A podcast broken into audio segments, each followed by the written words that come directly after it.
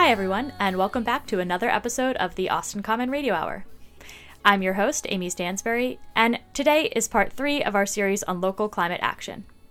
And we're going to be talking all about equity and environmental justice.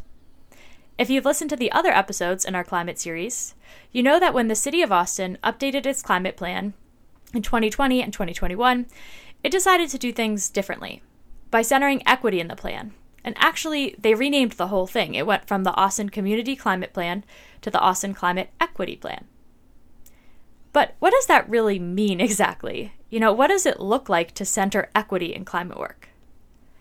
Because, especially in a place like Austin, it's really easy to throw around these so called buzzwords like equity and justice without ever actually doing anything about it. So that's the goal of our show today to really unpack what these terms mean, and then to showcase real world examples of centering equity and justice in environmental work. And to help us do that, we've got some really great guests for today's show. But first, I just wanted to share a few quick definitions to get us all on the same page. First up, equity. Here's how the City of Austin's Equity Office defines it Quote, Equity is often used interchangeably with equality, though they are not the same. Equality means exactly as it says giving the same to everyone, regardless of context. Equity requires us to give people what they need to get them to where they want to be, as demonstrated in the images to the right. End quote. And that image to the right uh, that they're referencing there, it's a pretty classic image um, when used to describe equity. And it's of three different people all trying to watch a baseball game, but they're stuck behind a fence, so they can't see. And in the equality scenario, everyone is given the same size box or crate to stand on, so they can see the game. But the problem is, not everyone is the same height, and the fence is different heights in different places. So, in the equality scenario, only certain people are actually able to see over the fence and watch the baseball game. But in the equity image, people are given different size crates, some are taller than others, so that everyone is able to see over the fence. So that's equity. And then here's a definition of environmental justice from the US Department of Energy.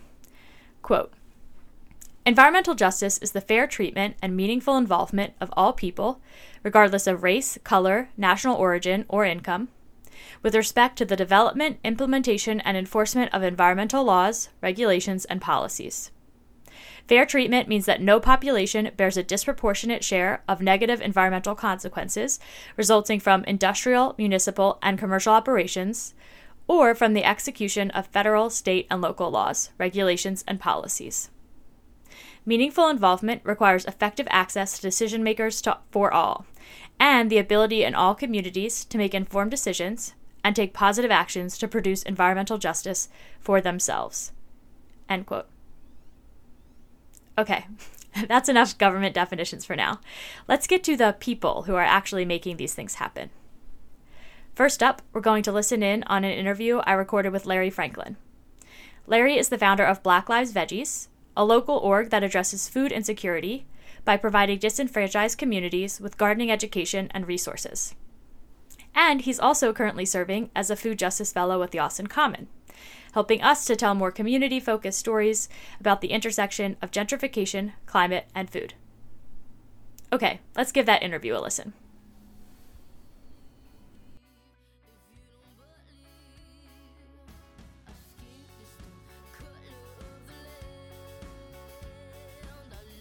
All right, I'm here with Larry, and um, I'm really excited because, Larry, you are our new Food Justice Fellow here at the Austin Common.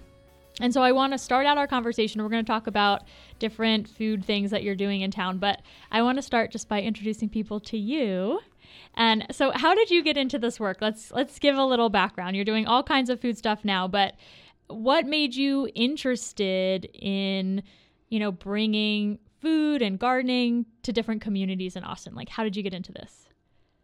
I know it's a long well, story. Well, first I want to say um, that I'm very thankful for the people that I've encountered along my journey. Um, their support has been everything. It means everything to me. I think that without them, there would be no me. So I feel like I entered this industry by accident, you know. Um, according to the rules that was written, I was headed down a path of self destruction. I think I was like 14 years old selling crack, and I was pretty good at it. Actually, I was really good. Good enough to go to jail a few times, and then to prison. But while I was in prison, you know, something changed. I just didn't have the same ambition no more, nor desire, nor courage um, to re-enter society and become a local drug dealer again. So I made up my mind to get a job. Started off in landscaping, you know, because coming from the environment that I come from, you don't really believe that you have much skill or anything to offer to the world. Mm. So you take the entry route of least challenge, landscaper. From landscaper, um, I went to garden helper. From garden helper, I went to project manager. Um, where I would lead 13 senior gardeners throughout the city of Austin. I ended up quitting because I recognized my value. Started my first company, Urban Gardens. I failed. Went back to work following the death of George Floyd. As we all remember, you know. There was this epiphany moment where everybody was just kind of like in front of the police station. And I seen so many people. I've never seen such number in my life. And I was like, what are we going to do tomorrow? Why can't we mm-hmm. be like this every day? You know, with damn sure get change. So shortly after that, I felt like I couldn't leave the word justice alone. I couldn't leave the word excellence alone. So Black Lives Veggies was started. And the entire model, you know, the entire direction of the company is not a pen and pad thing. It's a meet, greet, shut up and listen, and allow the individual to tell you the best way to serve them. And that's why I started off with saying, you know, without the people, there would be no I. Mm-hmm. Yeah. And so, Black Lives Veggies, talk a little bit about it. Um, what are you all doing with that program? Oh man, I know it's a lot. it's a lot. we'll start know. in the yeah. Let's It's- start basics. it, it's truly a lot, you know. I'm gonna try to give you everything that I can remember. so right now we have a couple of apartment complexes that we're working with. Um, and with the apartment complexes, we have some programs called Build Me Up. We have Build Me Up and Build Me Up 1.0. Build Me Up 1.0 was created based off the people.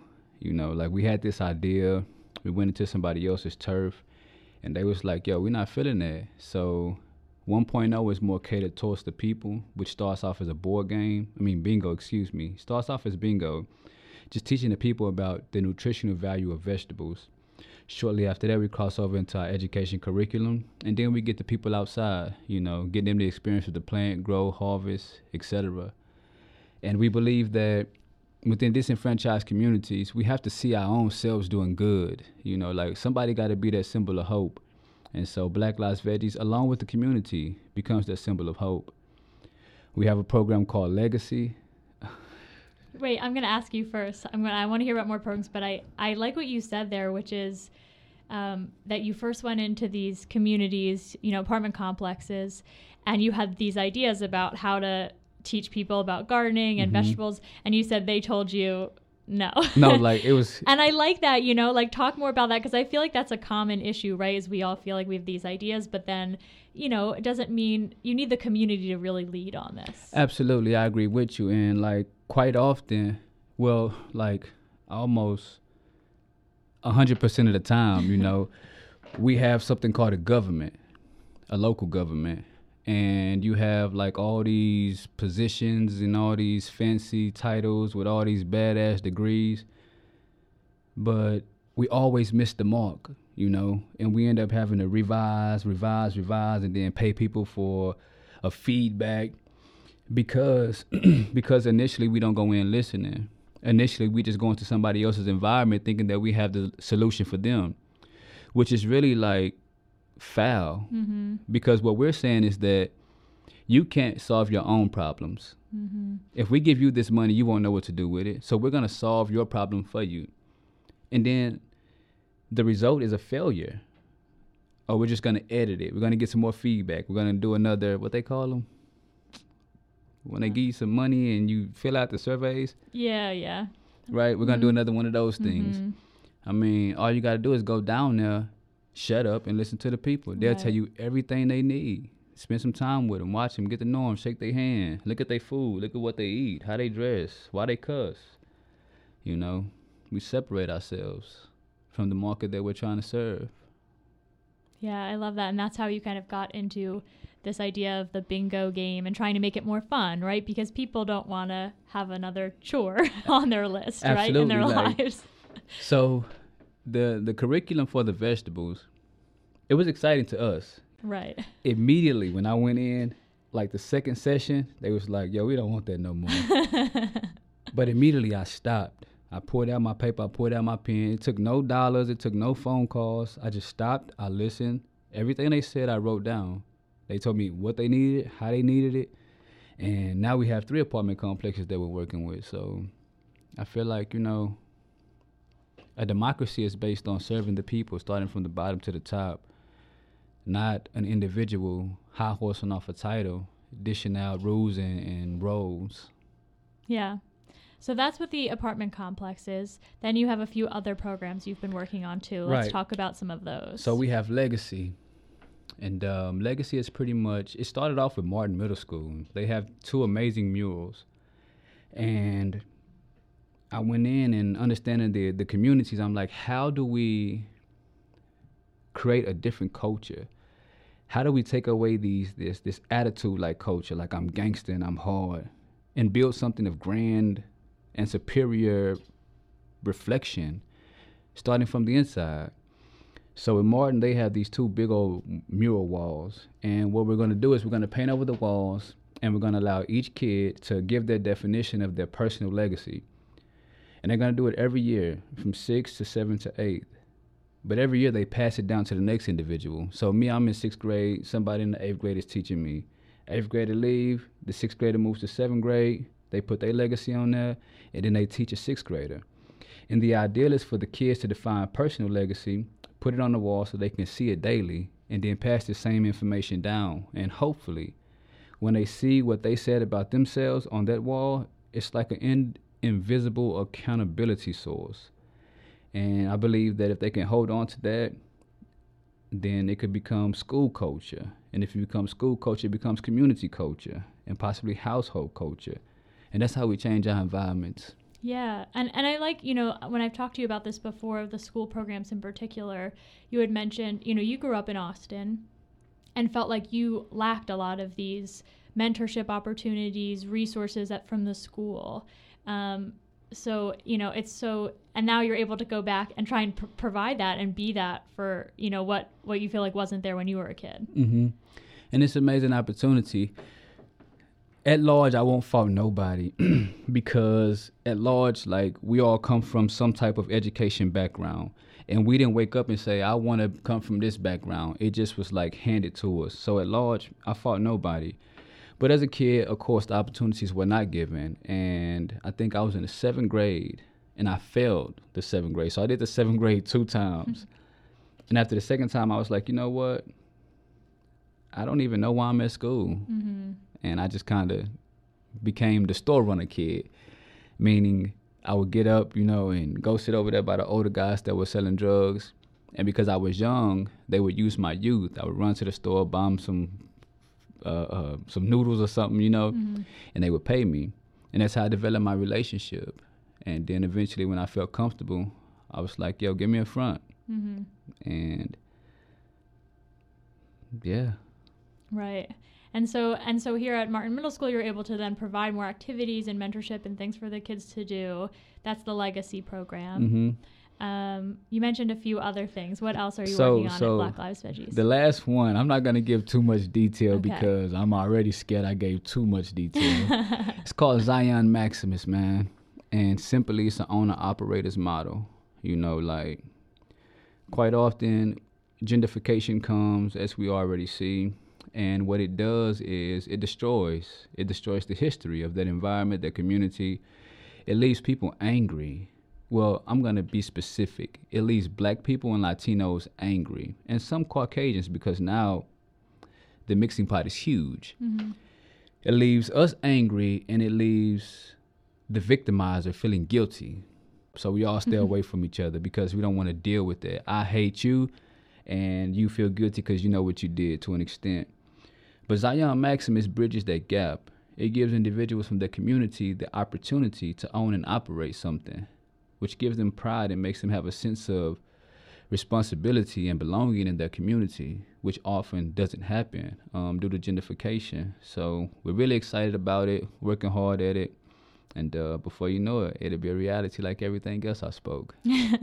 and the idea here, you know, we said we don't want to get too much into the details, but the idea is offering an opportunity for for people, right, who might have a community garden or something to actually make money off of it, right? So is that the hope, or do you not want to say? Well, of course, of course, of course. So let's kind of do you mind if we kind of cross over in the policy of community yes, gardens? let's go in the policy because this is something when we first met that you were really animated about and we're working on is trying to figure out because the city has these policies, right? Well, we we have a community garden program at the city, but and you started to learn about this community garden program and felt like there were some flaws in it or some things that wouldn't work for all communities, right? So there are flaws in it, you know, period point blank. I'll tell it to you, I'll tell it to the mayor himself, and I think he'll agree with me there are flaws in it. Um, I think it was this spring I had came up with the idea of doing a spring garden tour, where I will go around and serve community gardens with the basic necessities.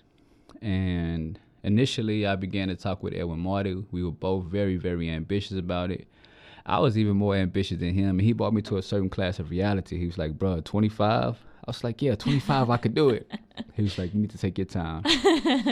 so I went. I wound up doing four, and throughout the process, you know, it's it's it's it's so unfair.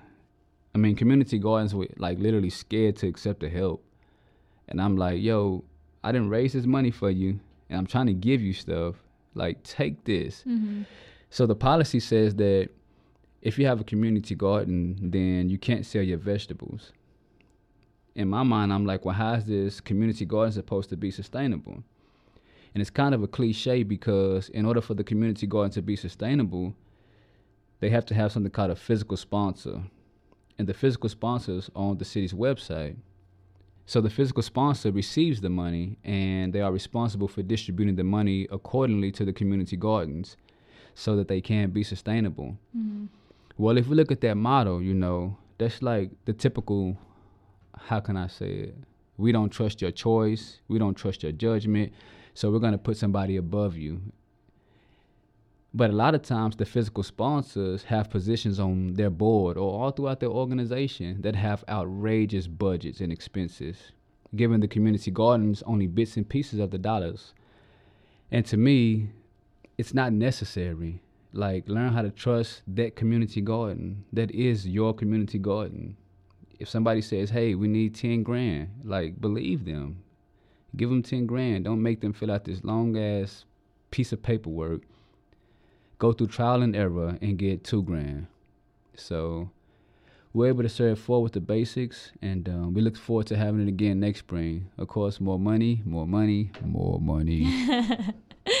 And then you know you're also trying to part of this is then trying to change some of these city rules and you've you've had a taste of what it can be like to get in that process. I, I know we talked about this once before which is you started to look into it and you're like well if this is a rule that you can't sell fruits and vegetables out of a community garden how do we change it and you realize there's a ton of bureaucracy and mm-hmm. confusion in there too which is maybe another difficulty with our local government system. Absolutely. It's absolutely. hard for a regular person to like change a rule. So there's something called a I think it's called an ordinance. Yes, an ordinance. And when an ordinance is set in place, it is projected to be it is projected to be set in place forever.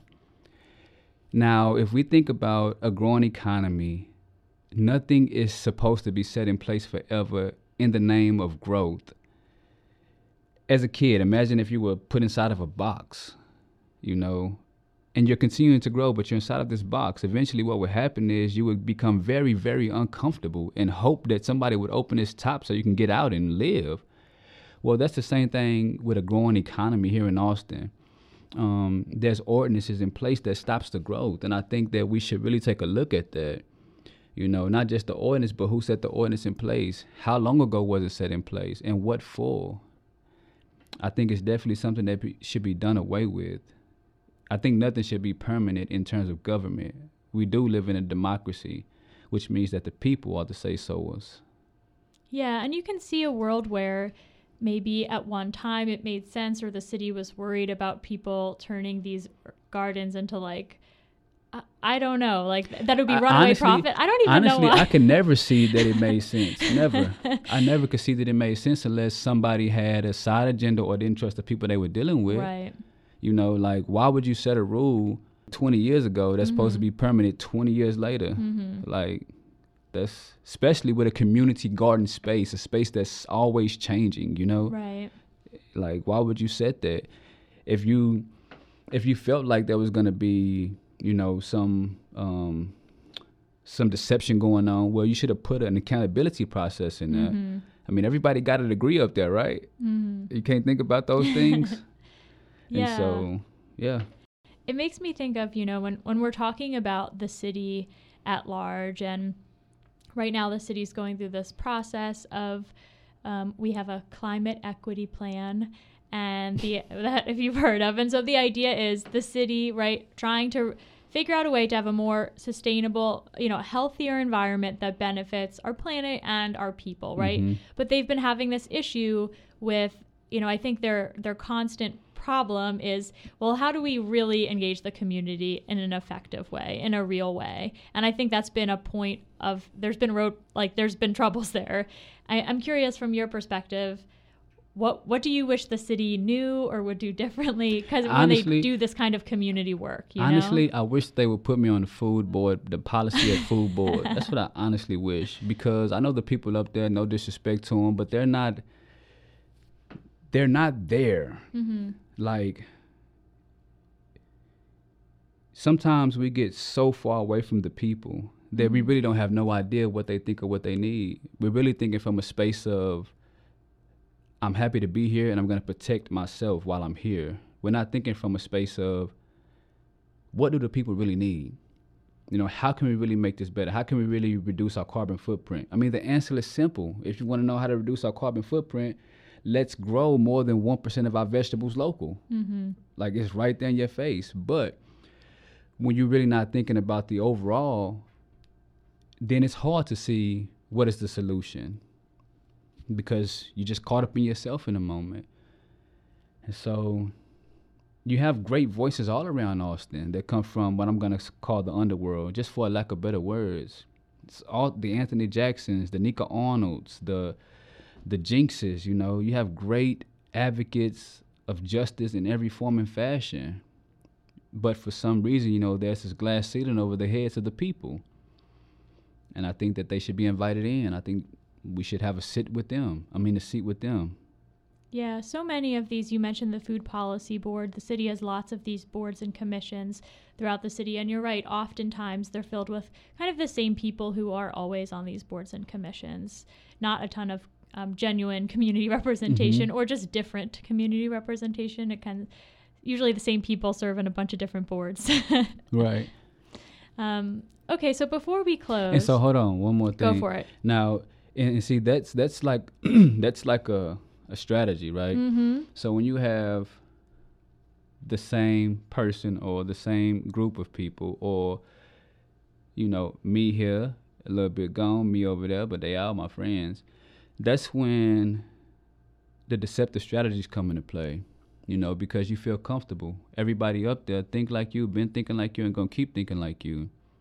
So if anything when a strategy is created it's not created to the maximus i mean to the maximum in terms of benefiting the people you know and you feel comfortable doing it. You don't have to deal with the people actually. You deal with a certain group and that's just the way it is. And so yeah man. Yeah. Um, I wonder well, two things. One, if people, how can people support you and your work and Black Lives Veggies? What are what are some ways that people can get involved or support what you're up to?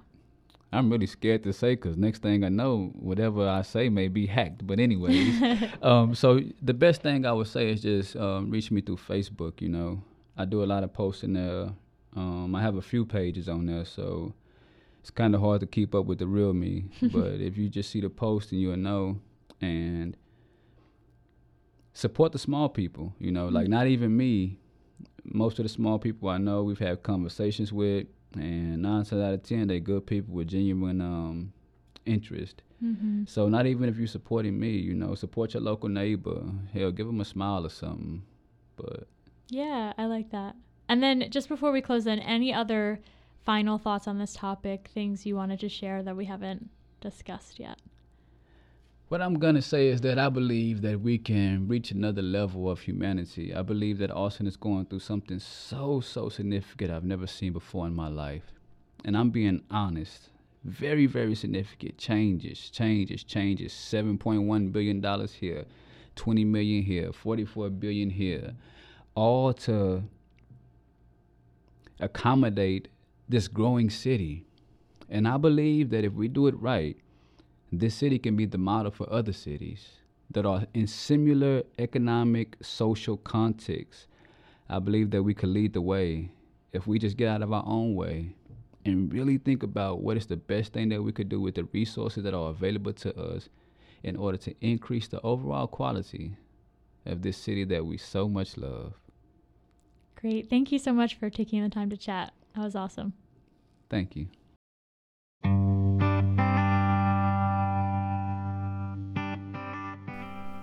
And that was Larry Franklin. If you want to hear more from Larry, keep an eye on our social media feeds because we'll be featuring more of Larry and his work in the coming weeks. Now, our next special guest is Tane Ward. Tane is an equity consultant who was actually brought in during the early stages of the development of Austin's Climate Equity Plan. He worked with over 100 people who were helping to write the plan in order to really explain what it means to center equity in their work and to bring everyone together around this common value. And in this clip you're about to hear, you're going to hear Tane speak first and then explain environmental racism, followed by climate equity. All right, let's give that a listen.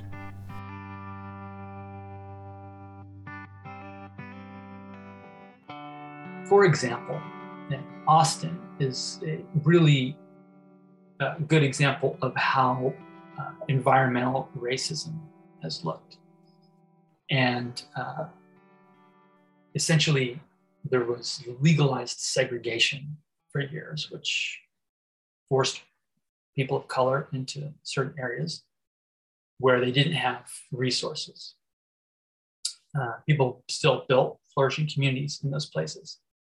And there was a period of uh, disinvestment for about 40 years in East Austin.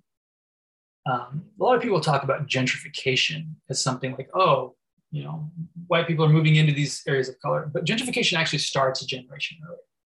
It starts when you really start to disinvest from these communities for a long time, which right. drives down these property values. Mm-hmm. Uh, there's also redlining in Austin, which happened 1930s, where different neighborhoods were uh, designated uh, for having certain types of uh, development happen and, and um, and different uh, loan practices for banks. This is federal uh, law that happened in the 1930s, um, which allowed for uh, certain industries to be built in, in, certain types of neighborhoods and not in other types of neighborhoods. Um, now, the, the result of this uh, is what the easiest way that we can explain what structural racism is.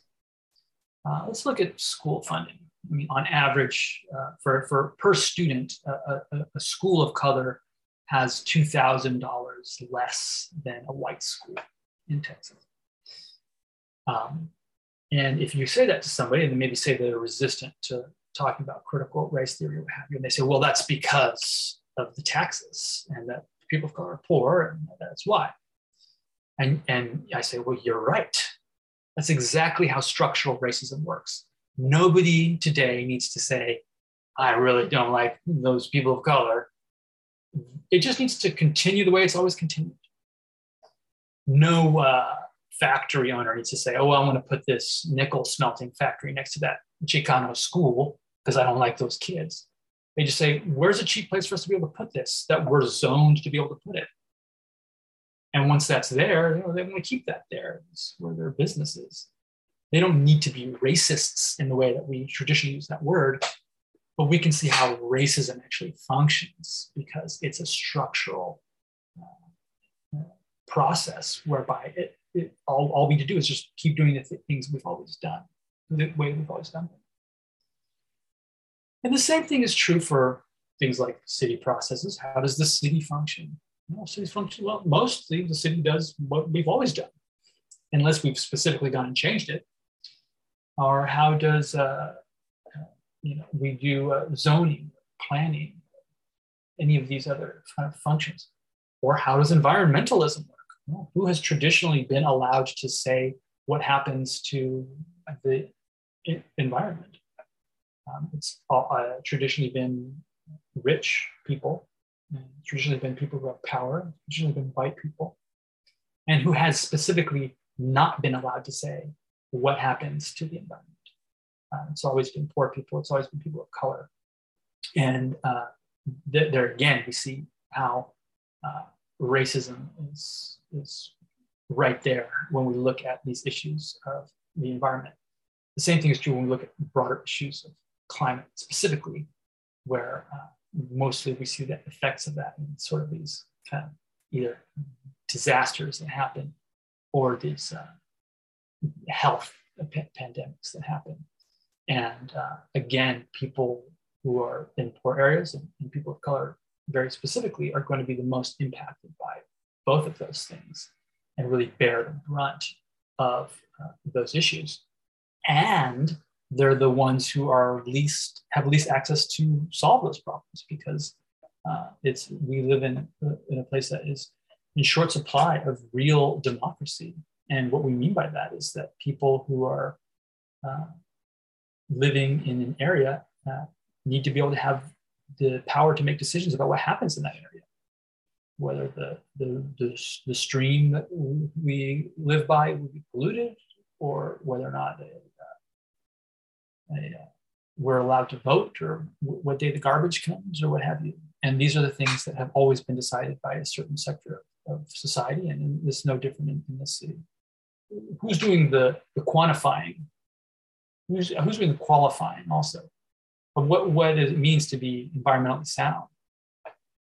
When we see things like uh, you know, electrification of uh, the, the cars, what have you, and people say, let's give a tax break for people to be able to buy uh, cars that, are, that, that run off of electricity. Well, that's mostly helping already people who have a lot of money. And uh, what about instead weatherizing houses, lowering people's utility bills who are struggling to stay in their neighborhoods? Um, and sometimes we do maybe do both of those things, but uh, you know, making this type of decision, you know, what, are we going to uh, make uh, prioritize uh, bring people out of poverty while we're doing this or not? And, uh, or are we creating more poverty with these decisions? And I think that's really where equity is such an important uh, value to have because it, it's the idea is to orient the way that we work around alleviating poverty and suffering. And, uh, and uh, we have to understand how sometimes with good intentions, uh, we are reproducing the same structural racism that we have inherited, not because we want to, not because we desire to do this, but because we live in a racist society in a very technically defined way. And, uh, and, and that's for us to undo. Yeah. And then just before we close, then, you know, any tips for we're now moving from we have this plan to implementing it. And kind of the the fear or the concern is how do we make sure we keep that we keep that um, climate equity focus into actually doing the work? Have you seen other cities do this well or not well? Or what do you feel like we need to keep in mind as we transition from this planning in a nice safe space room you know as a group to now this is coming out to the whole rest of the community, you know, and we're talking about kind of making some of the big decisions. Yeah, I mean, I think that the, the to keep people as engaged as possible, to keep democracy as, as democratic as we can possibly be, to consistently be bringing new people is important with any sort of um, implementation of anything. I always tell people that when, when you want to bring uh, new people who have not been engaged in the past, you're going to have to work harder at that than bringing by bringing people who've already been involved. Like if you're going to have a party and you're like, oh, I'll invite all my friends, you might just send a mass text. Or if you're going to bring people into a party that, that you had never met before, you'd probably have to like hang out with them a couple times before getting them to come to your house, right? And that's the same way when we're working with a certain type of community. And people in organizations essentially need to be understand that that it's going to take more resources, uh, time, and money uh, to if you really want that, that type of participation. I think that another thing that I would advise people to do is to focus on this idea of, of organizing, you know, how, creating positions for people to be able to, you know, be hired, you know, within their communities to to to work for, uh, to organize in those communities, to figure out what people want and bring them into the process, and really deepening and strengthening that what democracy can look like.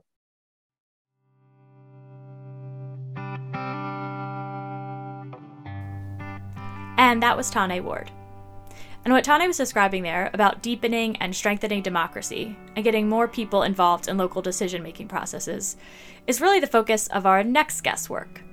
Uh, Celine Rendon is the former community engagement specialist for the Office of Sustainability at the city, and she currently works as a project specialist with EcoRise, a local environmental education nonprofit. And while Celine was at the Office of Sustainability, she ran a program called Climate Ambassadors, which was designed to do exactly what Tane was talking about bringing in a more diverse array of people to help shape climate action planning in Austin. Okay, let's give that interview a listen.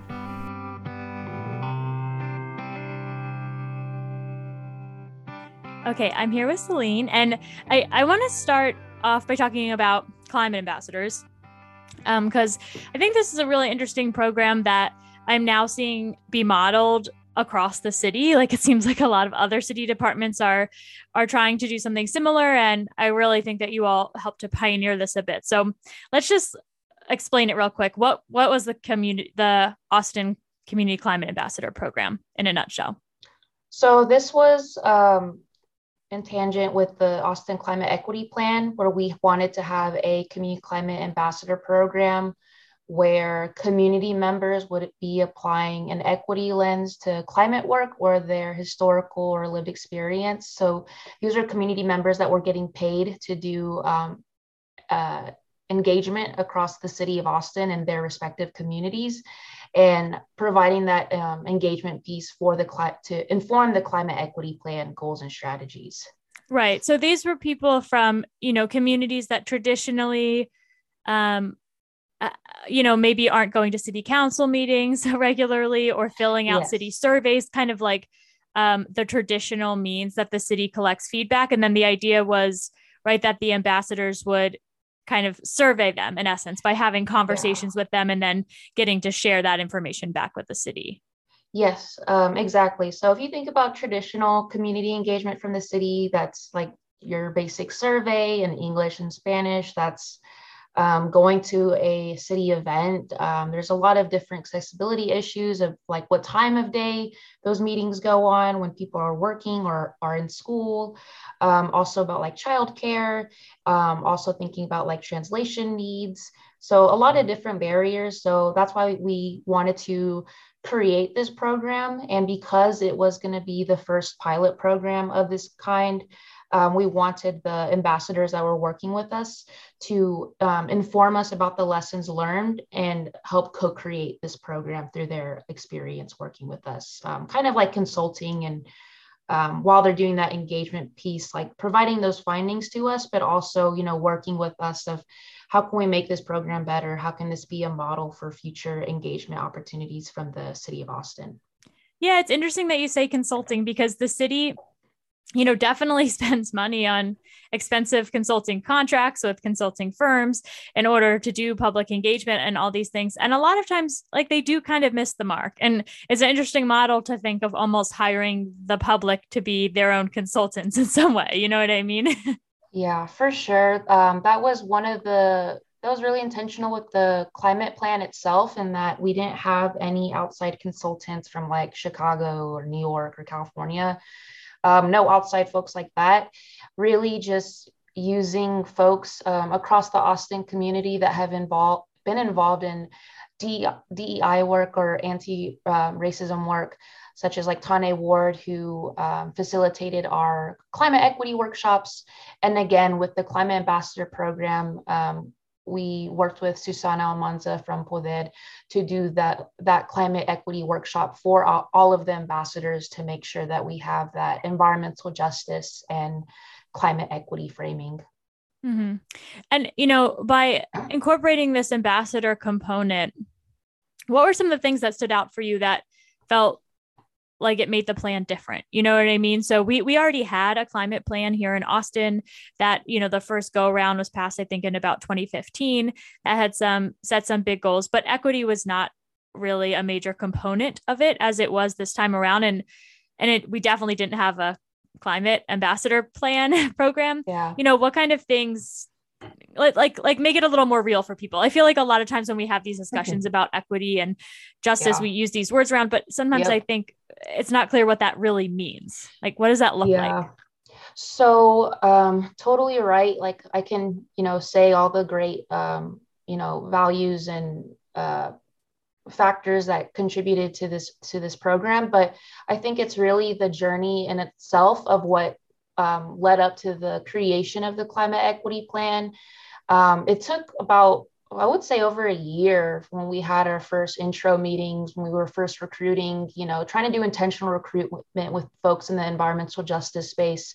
Um, and really having honest and authentic discussions in the beginning of what does that mean? Because Austin um, is, you know, the city of Austin has a really critical role, I guess, in being an institution where, you know, you know, put in the uh, 1928 master plan, if you think about like the city's role in racial segregation and the purposeful um, placement of industrial or waste facilities um, close proximity to communities of color.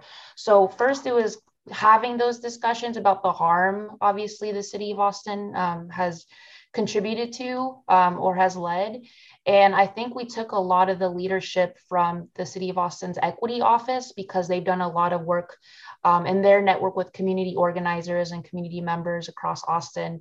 Um, and developing the equity tool that all departments, you know, have to use to have an assessment of their departments and you know the practices that are inequitable and create a lot of the um, outcomes that we see um, around like barriers to engagement, or um, missing of um, contextual history. Because if we don't know that history going into the climate plan, we can just be perpetuating this the same old, same old that we see in traditional environmentalism that doesn't have that racial equity um, analysis, uh, where you have to lead with race, you have to have data that that breaks that down.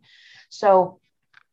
Like I said, a lot of conversations, a lot of honest conversations with community members. I think that climate equity workshop that Dr. Tane Ward left led with us was really important because um, we did a deep dive into um, the history of Austin and getting to pull from the wisdom of people in the room, community members that you know born and uh, born and raised or lived in Austin and have that historical uh, reference and sharing that and having other people like city um, city staff in that room hearing that and you know making that connection to their work whether it's um, like watershed protection or whether it's related to parks and recreation um, having that uh, historical reference to see um, why it's been very intentional that there's been inequitable outcomes related to health um, and the environment.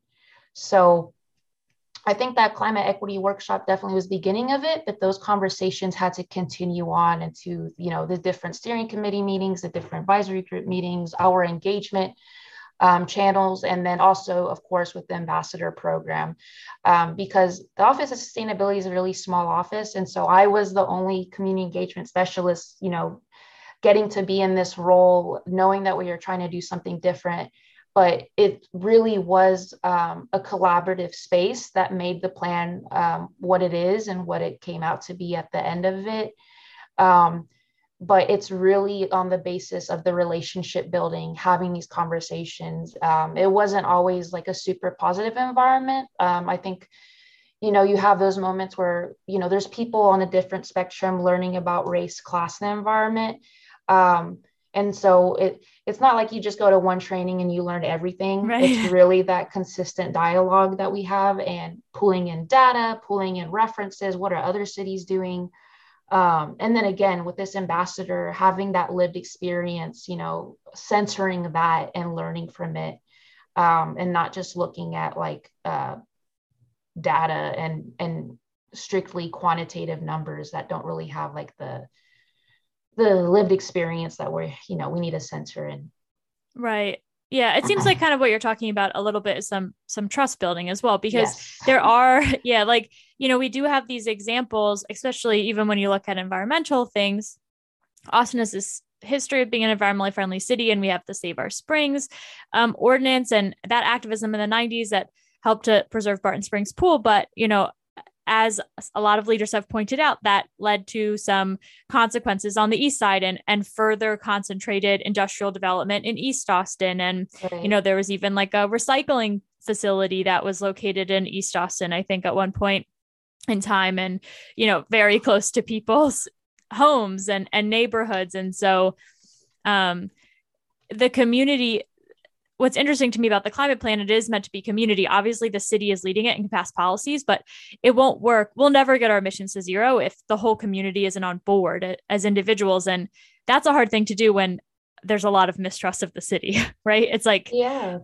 I mean i think a clear example too like barton springs wasn't desegregated until the 1960s mm-hmm. so think about community members um, or black residents living in austin then and all the struggles that came to to make that action happen to find to, to do pool sit-ins and to have the um, from people from the city or people that run barton springs.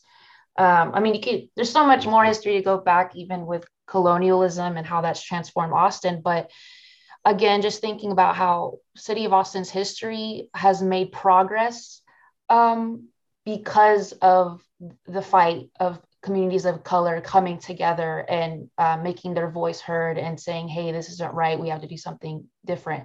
So much similar to like environmental justice issues that we still see happening today. Um, but oftentimes, community members uh, that work in that space um, get gaslighted or totally get pushback of like, these are not real concerns. Um, so it's like a similar pattern that you see back then to even now around environmental justice issues um, where it's it's really community power coming into play to educate folks and to you know tell the real story of what's going on and what that power dynamic is. Um, so definitely i mean even with the ambassador program being very intentional that we wanted to hear from community members that we haven't heard from before in the sense you know um, there's a lot of you know key community members across austin that are very involved with like civic engagement and going to city council meetings. But what would it look like you know to continue doing intentional outreach to recruit folks you know that haven't been involved in city planning process before? You know that's something new new for them. But for us to you know get that experience of what are the actual barriers when it comes to getting involved into a planning process like the climate equity plan. Um, so a lot of these folks I, have never worked with before or you know they are in new community spaces that were you know different for me. And um, you know again being intentional what we're asking to them like hey this is something we're trying to do that's different. We want your honest feedback. And um, that's you know this is a compensated role you're going to be receiving funding. So you know we really value your input your feedback and your uh, the, the lens that you bring to this to this work yeah. I want to talk some about lessons learned and like where we where we go from here with the climate program. You know, so we had this first cohort. Um, and I wonder, like, as you reflect on it now, what do you feel like went really well? And what do you feel like you'd love to see improved upon in the future? Because, you know, the city is hoping to launch another version of climate yeah. ambassadors as well. Like, where do you feel like, or just for other communities that maybe are looking to model something like where what are some of the things yeah. that we learned from this process? So this was so i think for the climate equity plan you know it's, it's it's its own story. The individuals that were involved made it what it was. It was such a huge learning experience for me. The you know high points of just the relationship building and collaborating with partners like Poder, um, the community members that were involved and the lived experience that was that was shared and uh, shed light upon. Um, and yes, I am very much aware that this is kind of being a model program, and there's going to be more replications um, th- throughout the city of Austin. Um, that being said, I think um, one of the biggest barriers or struggles that we had for the ambassadors during the program was just bureaucracy and how that works. Like, yes, we have intentionality. You can set everything up right. Um, you can have a timeline in place. But I think for how the city of Austin operates with scheduling, timelines, deadlines, city council meetings, we have to produce this plan within this year. Like, and if you're talking about getting everyone as much as possible involved and centering racial equity, like that takes time. So there's a lot of bar- barriers within that bureaucratic process where, you know, we would love if our ambassadors could have attended more advisory group meetings or could attend more like um, City of Austin events. Um, it, it was just hard because a lot of people could only do things in the evenings or they could only even do things on the weekends. So different scheduling um, constraints but again we try to be as flexible as we can you know working with them the main thing is that we wanted to make sure that they were being supported doing their engagement outside of the city um, but again because of that you know some missed opportunities navigating the the bureaucracy of the city of Austin, which I think is a struggle for you know majority of everyone in Austin trying to get involved in city planning processes. Um, so back to how this is like a model program that you know being created. Um, I I love the idea of people always being paid for their work, you know, for what it it should be valued at and respected for.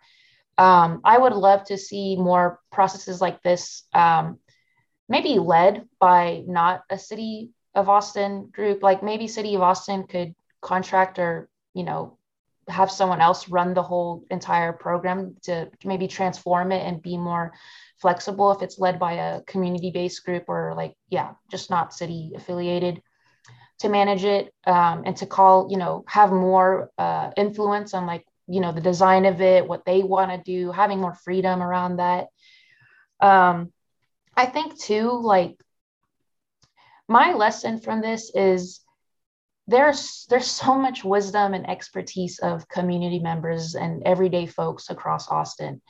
And I would love to see that not people being hired temporarily, but rather hiring these people for full-time paid positions in the city of Austin.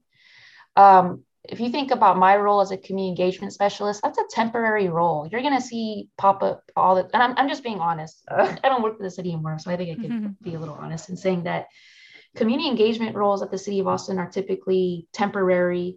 They're not a full time usual position that sticks um, in that department. It's like you get hired one or two years and then that position closes. You have to find something else but you lose a lot of great people from that. Um, so I think too with the ambassador program, like getting to work with them for a year, but having a permanent paid position um, for and what it should be valued at um, salary wise in the city of Austin, having a community member, you know, being paid and be selected um, through the similar application process that we had.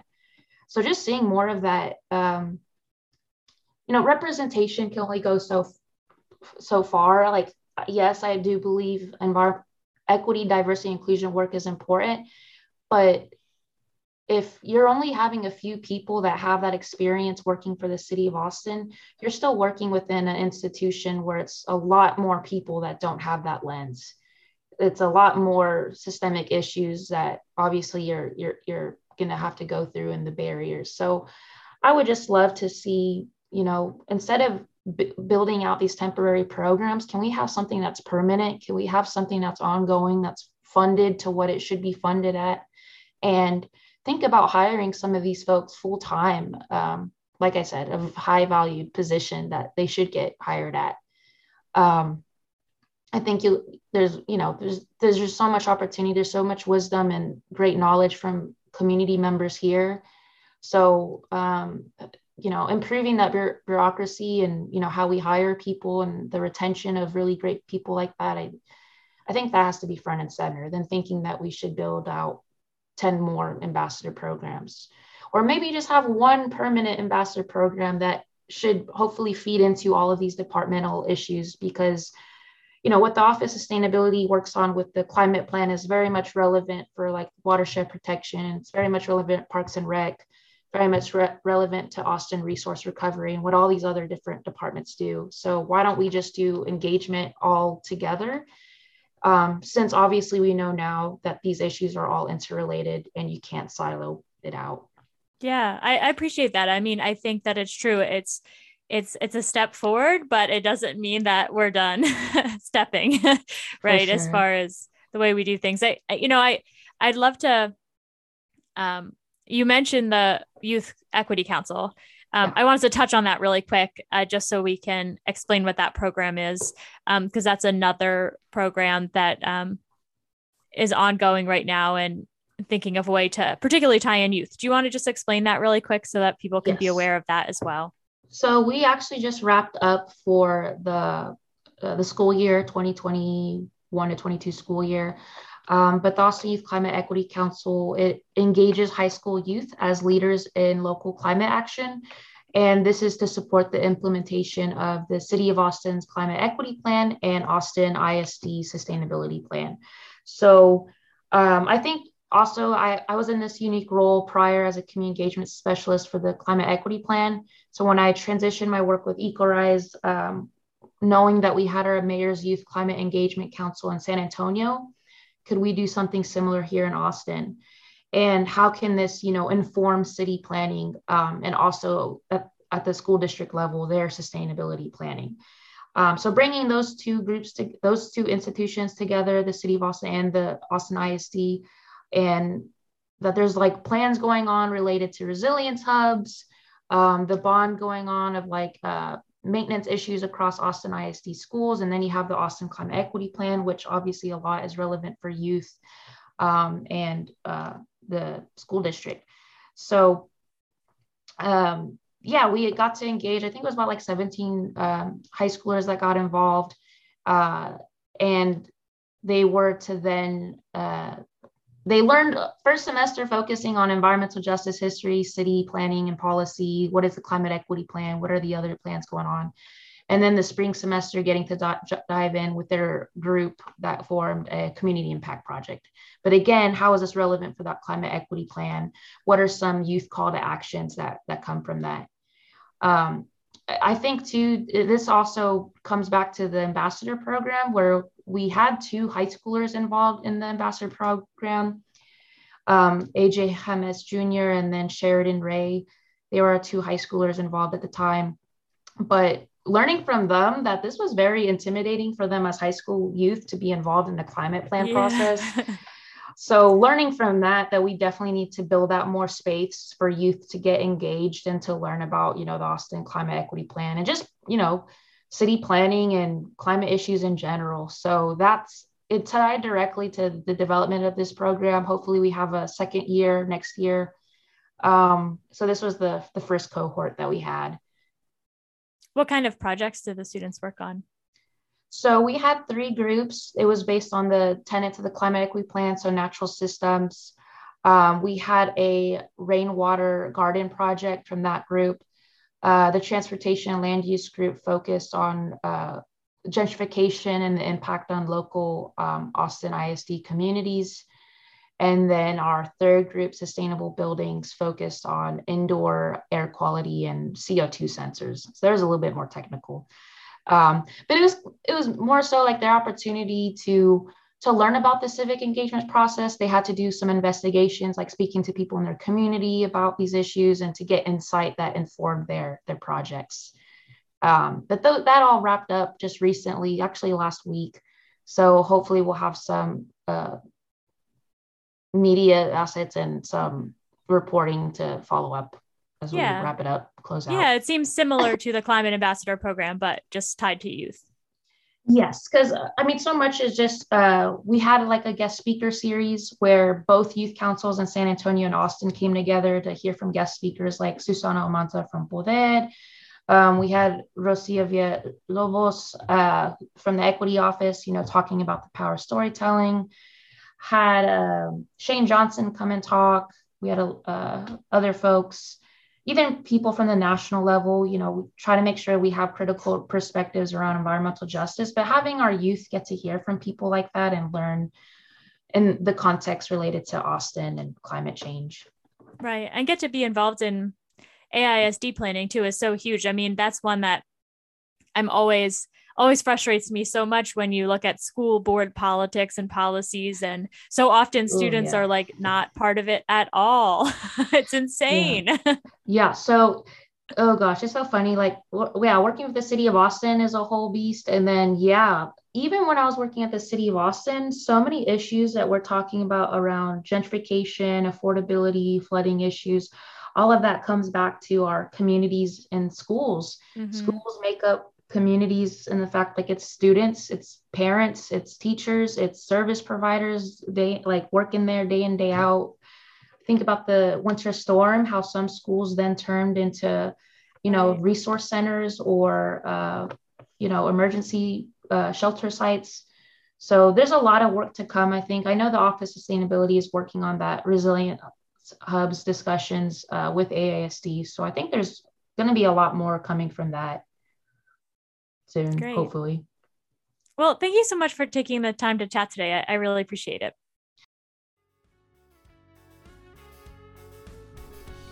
And that was Celine Rendon. And that's also our show for today. But be sure to tune in again next week as our mini series on local climate action continues. The Austin Common Radio Hour is brought to you in partnership by the Austin Common and KOOP Radio. The Austin Common is a local news source that helps Austinites be informed and make a difference in their community. You can learn more about the Austin Common by visiting theaustincommon.com or following us on Instagram at the underscore Austin underscore common. KOOP is a cooperatively run community radio station based in Austin, Texas. To listen to more of KOOP's amazing lineup of shows, visit koop.org or tune in to 917 FM. This show is hosted by me, Amy Stansberry, and produced by John Hoffner. You can find podcasts of the Austin Common Radio Hour on Apple Podcasts, Spotify, Stitcher, and Google Podcast. And one quick friendly request on this if you like our show and you find it useful, please consider rating, reviewing, and subscribing on your favorite podcast app. It really helps us to be seen and heard by more folks in Austin. So thank you in advance if you're able to do that for us. And a final thank you to the Tiarra Girls, the amazing local band whose music you hear at the start and end of this podcast. You can listen to their music on Spotify or follow them on Instagram at Tiarra Girl Band. Thanks for listening.